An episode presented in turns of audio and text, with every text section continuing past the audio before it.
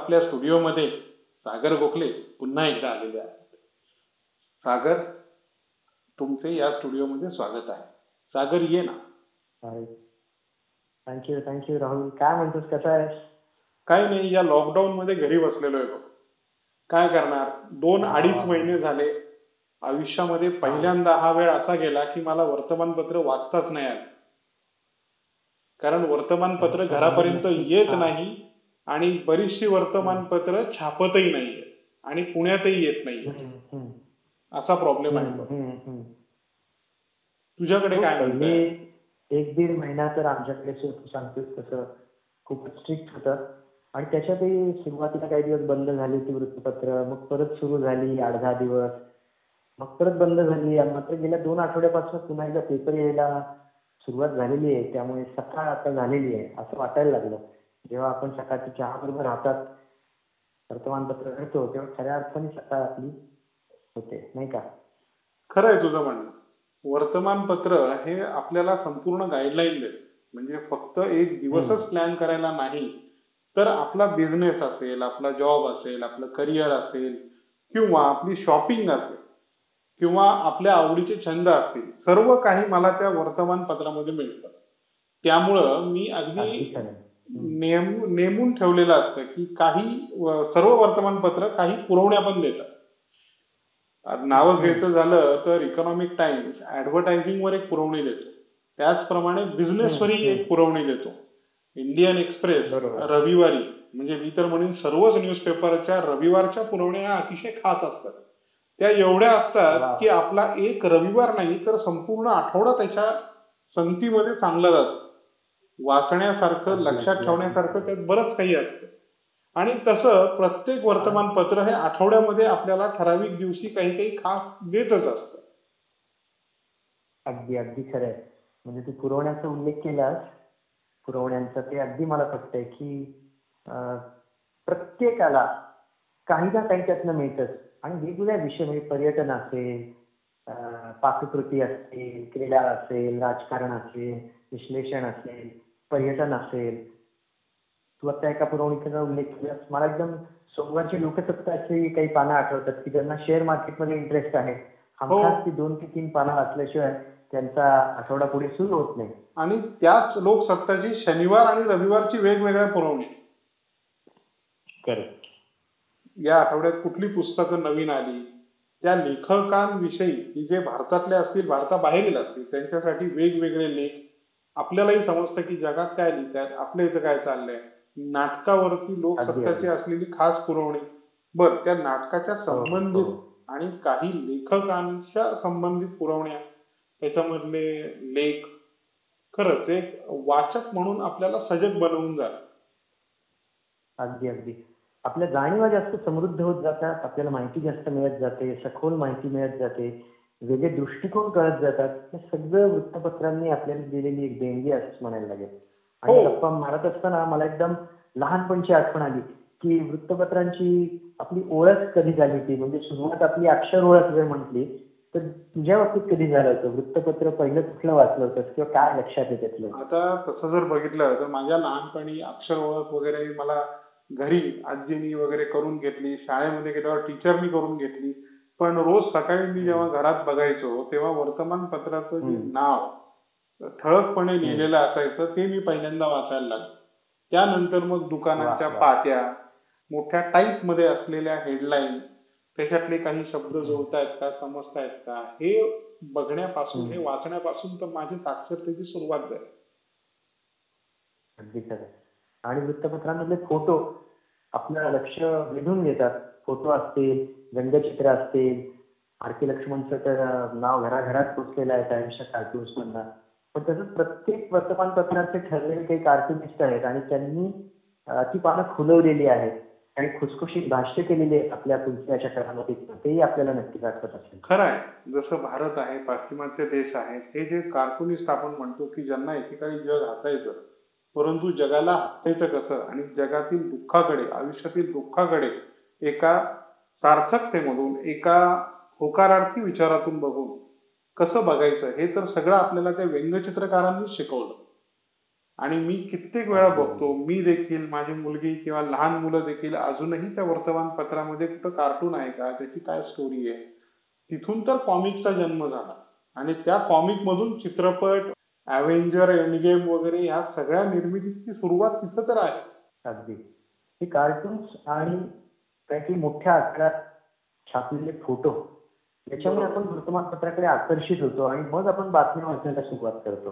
खरंच. स्पोर्ट्सच्या पानावरचे मोठे फोटो असतील किंवा एखादी नैसर्गिक आपत्ती झालेली असेल त्यावेळेचे काही भीषण फोटो असतील एखादा अपघात असतील त्यावेळेचे फोटो असतील असे काही फोटो तर आपल्या डोळ्यासमोरून आत्ताही तरळून जातात.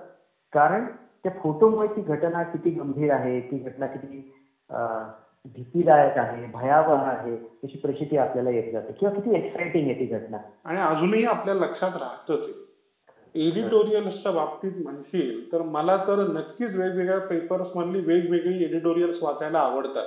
कारण आपण नेहमी म्हणत. असतो की ही जी न्यूज देणारी चॅनल्स असतील इलेक्ट्रॉनिक माध्यम आहेत आता ऑनलाईन माध्यम आहेत तर ते सर्व आपल्याला माहिती देतात. न्यूज देत नाही. हो, हो. किंवा न्यूज दिली तर ती तुकड्या तुकड्यांच्या मध्ये अशी दिली जाते. आपल्याला आपलं त्या न्यूज विषयी किंवा त्या इश्यू विषयी मत बनवण्यासाठी एक जो संपूर्ण संदर्भ हवा आहे एक जी संपूर्ण खोलवर माहिती हवी आहे ती फक्त एडिटोरियलमध्ये मिळते. आणि प्रत्येक वर्तमानपत्राचं असं स्वतःचं असं एक मत असतं एक स्टाईल असते एक विचारधारा असते ती त्यांच्या त्या एडिटोरियल मधून बाहेर येते. पण वर्तमानपत्रामधली माहिती वर्तमानपत्रामधले विचार हे आपल्याला हव्या त्या वेळी आणि हव्या त्या वेगाने आणि हव्या त्या ठिकाणी आपल्याला वाचायला मिळणं ही खरं तर वर्तमानपत्रांची मोठी क्षमता आहे मोठं सामर्थ्य आहे असं मला वाटतं. खरंय. आणि ही वर्तमानपत्र आपल्याकडे पोहोचवतात ते खरं तर वर्तमानपत्रांचे विक्रेते. घरपोच वर्तमानपत्र आपल्याला मिळतं आणि आपल्याला ते सकाळ प्रसन्न होते. त्यामुळे विक्रेत्यांचे पण अनेक अनुभव तुला आले असतील. होय मला विक्रेत्यांचेही बरेच अनुभव आले. आणि मी हेही बघितलं विक्रेत्यांशी बोलून माझ्या हेही लक्षात आलं की सध्या कुठली वर्तमानपत्र कुठल्या वयोगट जास्त घेतोय. लोकांचं कुठलंही वर्तमानपत्र निवडण्यामागचा हेतू काय? हम्म, फक्त विद्यार्थी आहेत का ते एमपीएससी युपीएससी साठी आलेले आहेत का ते वयोवृद्ध आहेत का ते बिझनेसमॅन आहेत का ते कोण आहेत? आणि. मी हेही बघितलं की हे वृत्तपत्र विक्रेते आपल्याला. डिलिव्हरी देणारी लोक ऊन. थंडी वारा पाऊस याची कशाचीही तमानं बाळगता आपल्याला रोज सकाळी लवकर उठून आपल्या दारामध्ये आपण उठायच्या आधी ती जी. आपल्याला सेवा देतात तर एवढी नम्रपणे यांची सेवा आपल्याला मिळते तर मी यांचा खरंच खूप आभारी आहे आभारी पण आहे आणि त्यातल्या काही लोकांचं मला खरोखर कौतुक वाटतं की यापैकी काही जण विद्यार्थी आहेत की ते स्वतः सकाळी काम करतात काही पैसे त्यातनं मिळतात आणि ते त्यातनं आपलं शिक्षण पूर्ण करतात. असे अनेक विद्यार्थी पण आपण पाहिलेले आहेत. खरंय. एक अप्पर इंदिरा नगरला एक वृत्तपत्र विक्रेता आहे. तर ते नवरा बायको वृत्तपत्र विकतात लोकांच्या घरी पेपर टाकतात. त्यांचा मुलगा मागच्या वर्षी बारावी मध्ये हे बोर्डामध्ये आला. म्हणजे पहिल्या काही रँकमध्ये वगैरे आला. त्यांना एवढा आनंद झाला. त्यांनी पेढे वाटले सगळं झालं. आणि मला बघून खूप थक्क झालं. मी त्याला काही बक्षीस वगैरे दिलं. परंतु एवढ्या बिकट परिस्थितीतून तो मुलगा एवढा शिकला एवढा पॉझिटिव्ह आहे आज एवढा पुढे चाललेला आहे मला खूप बरं वाटलं. काही काही विक्रेते इतके लो प्रोफाईल अप्रोच असतो आपल्या त्यांच्याबद्दल काही माहितीही नसते. याच्यावरून एक घटना मला आठवली.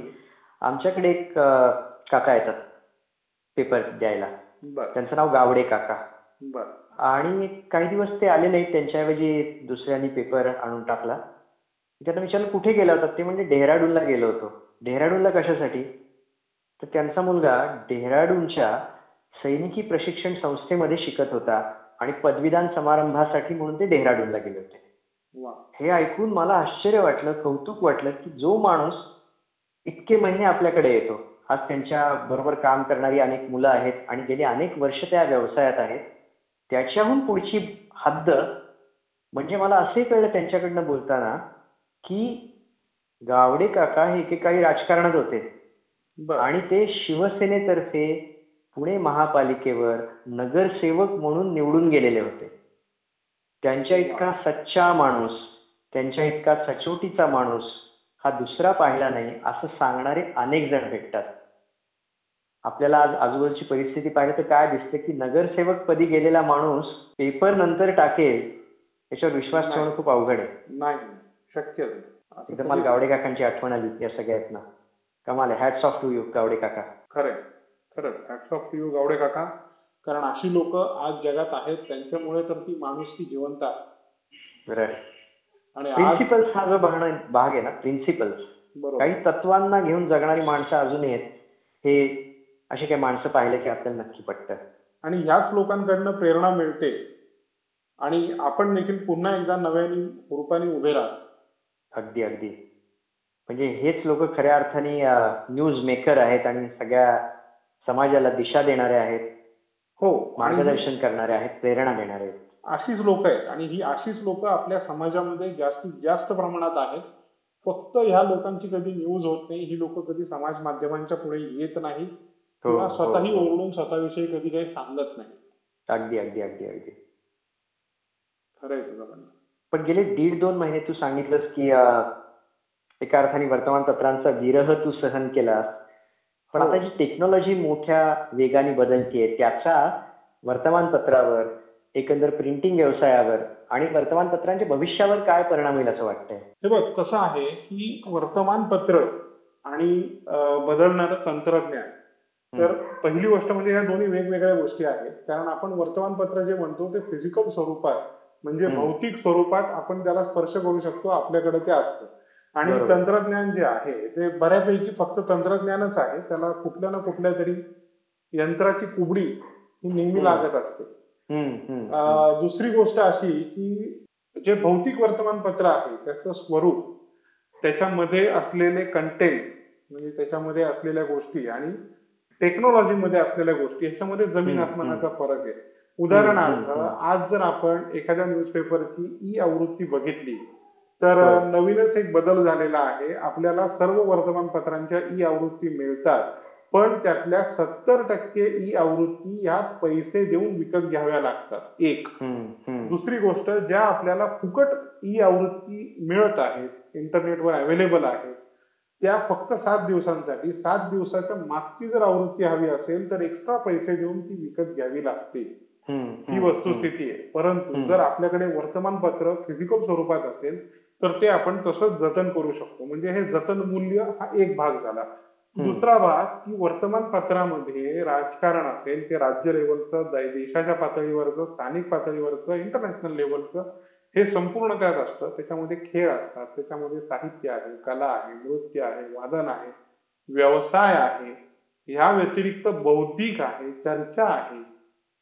हे सगळे कंटेंट तुम्ही इंटरनेटवर बघायला गेलात तर त्याच्यासाठी वेगळ्या वेबसाईट वेगळे ब्लॉग वेगळी पेजेस हे असं विभक्त स्वरूपात येतं तुम्हाला ते. संपूर्ण समग्र असं मिळत नाही बरोबर ही. जी भौतिक स्वरूपातली वर्तमानपत्र आहेत आज जे आपण म्हणतो ट्रॅव्हल टुरिझम इंडस्ट्री याचा उगम तर मूळ वर्तमानपत्रात झाला. वर्तमानपत्रामध्ये प्रवास वर्णनं यायला लागली लोक फिरायला लागली आणि त्या इंडस्ट्रीला एक चालना त्या वर्तमानपत्रातून मिळाली आज जी आपण खाद्य. संस्कृती बघतो आणि हॉटेल इंडस्ट्री बघतो तर ही सगळी खाद्य संस्कृती पदार्थाविषयी आलेले लेख ते हळूहळू मॅच्युअर्ड होत गेले की फक्त पदार्थ नाही मग तो कुठल्या प्रकारच्या समाजाचा आहे तो कुठल्या गावचा आहे त्याच्यातली स्थानिक वैशिष्ट्य काय आहेत त्याच्यातली खास कृती काय आहे बर तो कुणाला आवडतो कुठल्या व्यक्तीला आवडतो हे आणि तो कुठल्या सणासाठी केलेला आहे ते कसे सण असतात ही सगळी माहिती आली. ट्रॅव्हल टुरिझम खाद्य संस्कृती ही ह्याच्यातून तर पुढे आली. आज. आपण म्हणतो तंत्रज्ञानामुळे चालना मिळाली वगैरे तर चालना ही कशी असते की तुम्ही पूर्वी एक वस्तू बनवत होतात आता हजार वस्तू बनवतात. तर ह्याला आपण चालना म्हणायचं का? नाटक नाटकाची केलेली समीक्षा. संगीत संगीताचा केलेला अनालिसिस आता फार कमी झालेला आहे. आणि या बदलत्या तंत्रज्ञानाच्या काळात याची गरजही आहे. पण एका गोष्टीकडे मला लक्ष वेधावंसं वाटतं की एवढं सगळं वैविध्यपूर्ण हे सगळं वर्तमानपत्र देतात हे खरंच आहे आणि वर्तमानपत्र देतही राहतील. कारण ही लोकांची गरज आहे. लोकांना एका वेळी हे सगळं एकत्र हवं आहे. आणि डिजिटल मीडियामध्ये लोक वाचायला लागल्यानंतर खूप विस्कळीत आहे. लोकांचं वाचन बेशिस्त होतं मध्येच अनेक पॉपअप येतात मग लोक दुसरीकडे तिसरीकडे भरकटत जातात. आणि त्याचबरोबर जी वर्तमानपत्र खरंच चांगलं कंटेंट देत आहेत चांगला मजकूर देत आहेत चांगलं अनालिसिस देत आहेत त्यांना प्रोत्साहन देण्याची जबाबदारी शेवटी प्रेक्षकांची आहे. म्हणजे आपल्याकडे एवढा पेड कंटेंट किंवा वर्तमानपत्र विकत घेऊन वाचणं डिजिटल कंटेंट विकत घेऊन वाचणं हे एवढं आलेलं नाहीये. पण भविष्यात जर ते सुरू झालं तरच वर्तमानपत्र खऱ्या अर्थाने चांगला दर्जा टिकवू शकतील आणि उत्तम प्रकारचा मजकूर मग बातम्या असतील किंवा लेख असतील तो लोकांना देऊ शकतील असं वाटतंय. खरं आहे तुझं म्हणणं की आपल्याकडे लोकसंख्या आहे आपल्याकडे कॉम्पिटिशन आहे आणि हीच वेळ आहे की वर्तमानपत्रांनी स्वतःची अशी एक वेगळी ओळख निर्माण करण्याची. सगळेजण एक बातमी देत आहेत म्हणून आपणही तीच बातमी दिली. तर त्या बातमीच्या पलीकडे जाऊन आपण काही करत आहोत का? आपलं खरंच त्या समाजाशी किंवा त्या इशूशी काही घेणं देणं आहे का? याचा विचार करायची. वेळ आलेली आहे आता. अगदी अगदी अगदी. कॉम्पिटिशनमध्ये आता ही वर्तमानपत्र कसं एकमेकांनाशी कॉम्पिट करतात आणि स्वतःचं अस्तित्व टिकवतात. यावर आता हे सगळं अवलंबून आहे. अगदी अगदी. मला आशा आहे यातूनही वर्तमानपत्र जगतील लेखक नवीन प्रकारच्या पद्धती नवीन इंडस्ट्री उदयाला येईल.